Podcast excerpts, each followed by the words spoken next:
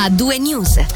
Passo importante nella gestione della pandemia Covid in Ticino. Da maggio, in linea con le disposizioni federali entrate in vigore a inizio mese, non ci sarà più nessuna raccomandazione di vaccinazione per la popolazione. Questo comporterà dunque anche la chiusura del centro di vaccinazione cantonale di Rivera, l'ultimo ancora operativo. Per un bilancio di questi anni di intenso lavoro sentiamo Ryan Pedevilla, capo della sezione del militare della protezione della popolazione. Direi che è stato un viaggio lunghissimo che ci porta finalmente direi a concludere questa attività nell'ottica del supporto straordinario che abbiamo fornito. Sicuramente se penso a gennaio 2021 ad oggi la situazione è completamente cambiata, la paura, la necessità, la disponibilità è completamente differente e finalmente comunque concludiamo questo nostro supporto all'apparato sanitario. Non so se ha qualche cifra, ma a livello di dosi, quante ne sono state somministrate insomma in totale, quanto personale è stato impiegato in questi anni? Ma stiamo parlando di circa 1500 persone che sono state formate, che hanno dato una mano, che hanno accompagnato questa attività, chiaramente poi il dispositivo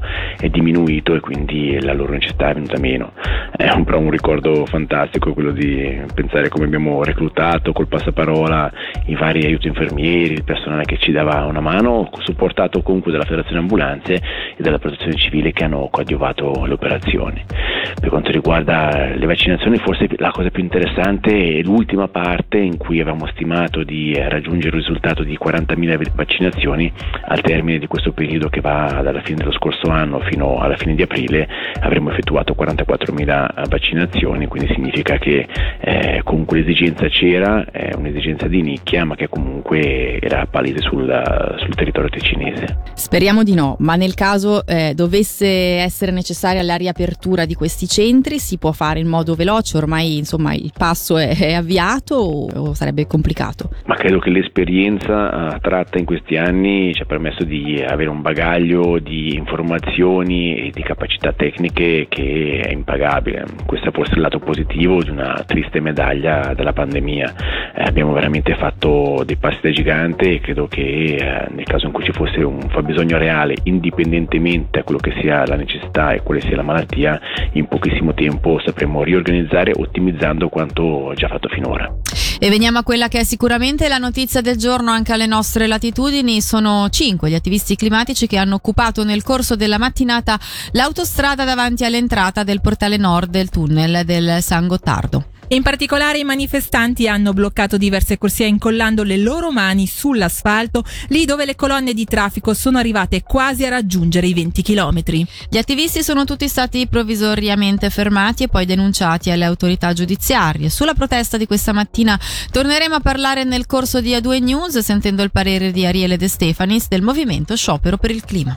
Passiamo ora all'aumento delle inchieste per pornografia in Ticino nel 2022, segnalato oggi dalla Polizia Cantonale e dal Ministero del Pubblico. Il dato emerge da bilancio d'attività 2022 della sezione reati contro l'integrità della persona che ha aperto anche 468 inchieste per reati compiuti da persone minorenni e reati commessi contro le fasce più deboli della popolazione. Sono 26 gli arresti effettuati, sentiamo il commissario della sezione reati contro l'integrità della persona Sebastiano Ghisin nell'intervista di Michele Sedili. Per quanto riguarda la sezione reati contro l'integrità delle persone, che è divisa in due gruppi, il gruppo vittime speciali e il gruppo minori, parliamo per quest'ultimo gruppo di 186 inchieste che vedono coinvolti autori minorenni. I reati che vengono trattati in questi casi sono reati violenti, quindi tutto quello che riguarda lesioni semplici, di fatto, le risse le aggressioni. Rispettivamente abbiamo il cappello delle infrazioni alla legge federale sugli stupefacenti, rispettivamente la contravvenzione alla legge federale sugli stupefacenti prodotti, quindi consumo e vendita per intenderci, e poi c'è ancora il cappello delle reati contro il patrimonio. Per quanto riguarda invece il gruppo vittime speciali, qui parliamo di 282 inchieste in questo ambito, la maggior parte di queste inchieste sono relative a reati sessuali commessi nei confronti di minori ma anche di persone adulte e maltrattamenti nei confronti di minori, maltrattamenti all'interno del nucleo familiare. Ancora per la cronaca giudiziaria, 78 persone controllate con il conseguente ritrovamento di alcuni grammi di marijuana ed eroina. È questo il bilancio di un'operazione della Polizia Cantonale condotta nella serata e notte di ieri concernente il controllo della circolazione stradale sui mezzi pubblici e alle fermate presso le stazioni nella zona tra Lugano e Rivera.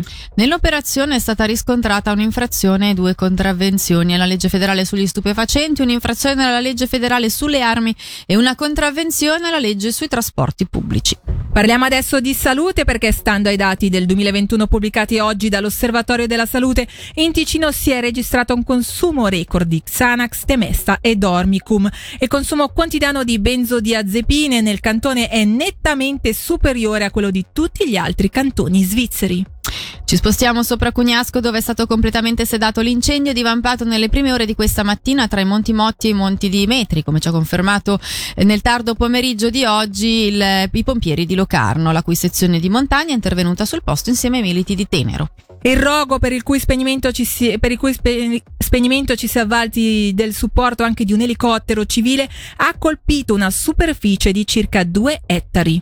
E adesso cambiamo tema, anche in Ticino, così come nel resto della Svizzera, si registra un aumento della popolazione, questo nonostante il saldo naturale continui ad essere negativo, ovvero ci sono stati più decessi che nascite. Una tendenza quest'ultima che si registra anche in altri 13 cantoni svizzeri. Ci dice di più sull'andamento demografico a sud delle Alpi Matteo Borioli, collaboratore scientifico dell'Ufficio di Statistica del Canton Ticino. Lo scorso 4 aprile l'Ufficio federale di statistica ha pubblicato i dati provvisori sulla popolazione del 2022. Questi dati indicano che in Ticino vi sono attualmente 353.993 persone residenti permanenti, con un aumento rispetto al 2021 di 1.812 persone, circa il 0,5% in più. Il saldo naturale in Ticino è però ancora una volta negativo, come negli ultimi dieci anni. Cosa significa? Cosa è dovuto quindi l'aumento della popolazione? Esatto, il saldo saldo naturale del 2022 è ancora negativo. La differenza tra nascite e decessi è pari a meno 1105 persone. Dunque l'aumento di popolazione che si osserva è da attribuire unicamente al saldo migratorio, ossia la differenza tra arrivi e partenze, che è pari a più 3171 persone. Ritornando brevemente ai dati sulle nascite e decessi, vediamo che le prime sono ulteriormente diminuite, sono meno 129 rispetto al 2021, mentre i decessi sono cresciuti ulteriormente, sono 414 in più rispetto al 2021.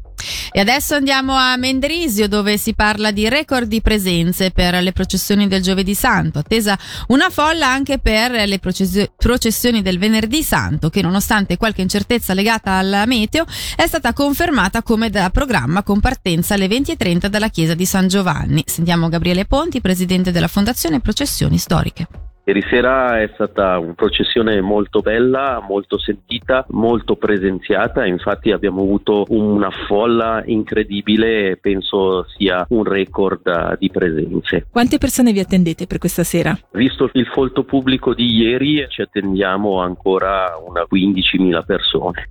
Alle processioni del venerdì santo sfileranno 700 figuranti e 369 oggetti, tra i quali i fanali trasparenti che contraddistinguono e valorizzano da sempre questo importante evento, al quale, fa sapere la fondazione organizzatrice, sarà presente anche Monsignor Alain de Remy.